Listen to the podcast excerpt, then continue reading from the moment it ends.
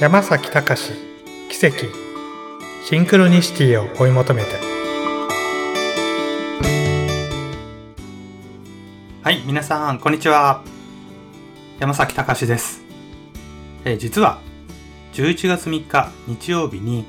東京都内で開催されるコーチングサミット2019に私が出ることになりました。これはトマベチ博士の教え子で現役バリバリで活躍しているプロコーチに出会えるっていう本当に貴重な機会です。年に一度の大型イベントですので、プロのコーチに会ってみたいっていう方、そして友部博士の講演を聞いてみたいっていう方は、ぜひコーチングサミット2019で検索の上、お申し込みをしてみてください。では、今日も本題に入りたいと思いますが、今日は突然ですけれども、リスナーのあなたに質問があります。その最初の質問は、今、あなたが仕事をしているとして、今の仕事をあなたが選んだのはなぜでしょうか、まあ、このラジオを電車の中で聞いているっていう方もいると思いますので、声に出さなくていいので、心の中でだけ答えてみてください。ま、サラリーマンをしている人は、どんなに今通勤が大変で、上司が厳しいとか、いろいろ大変だったとしても、サラリーマンが良いっていう、そこにつながる信念をどっかで持ってるはずなんですよね。そして、サラリーマンではなくて、例えばフリーランスをしている人だったらどうでしょうか。まあ、仮に一人でいろんなことを全部やらなきゃいけない、それが大変だっていうふうに思っていたとしても、何らかの信念を持ってその信念に基づいてフリーランスになったはずなんです。あなたが職業を選ぶときは無数の選択肢がありますが、例えば起業する、公務員になる、非営利法人で働く、その無数の選択肢がある中で今の職業を選んだとき、あなたは何を信念として持ち、何を信じていたから今の職業を選んだのでしょうか。たくさん思い浮かぶよっていう人が今の職業を選ぶときに一番影響を与えた信念が何かっていうことをちょっとイメージしてみましょう。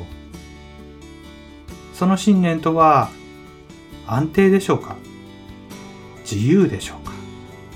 スリルを味わいたいからでしょうか？馴染みのある仕事だからでしょうか？人に自慢したいからでしょうか？自分にはこの仕事しかないっていう信念でしょうか？将来が予想しやすいということでしょうか？それとも楽だからでしょうか？それとも人生の目的に合致していると確信したからでしょうか？さあ、あなたはどんな信念を持って職業を選んだのか？その答えが頭に浮かんだでしょうか？この答えに正解はありませんので、あなたの心が語りかけてくる声が答えだというふうに考えてください。もし思い浮かばないっていう人は、このラジオを聴いた後でゆっくりと静かな時間をとって自分にもう一度問いかけてみましょう。では、これかな？っていうふうに思うものが出てきたと仮定してお話を進めたいと思います。次に、その信念を作り上げることに一番影響を与えた過去の体験。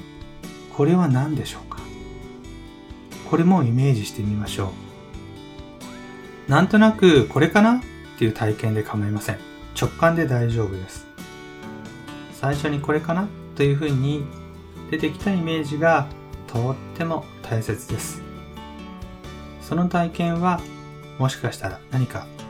辛い体験だったかもしれませんし、両親や親友に何かを言われたことがきっかけになった、そんな体験かもしれません。それがどんな体験だったのかを思い出してみましょう。過去のどんな体験があなたの信念を作り、その信念が今の職業を選択するときに影響した。このことに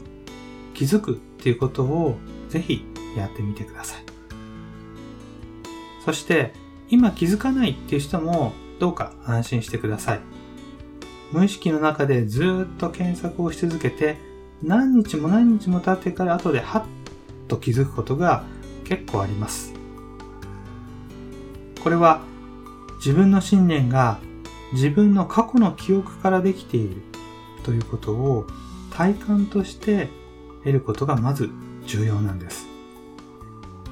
この過去の記憶からできた信念があなたの行動を制御し無数の選択肢の中から今の職業を選んでいるんです。では、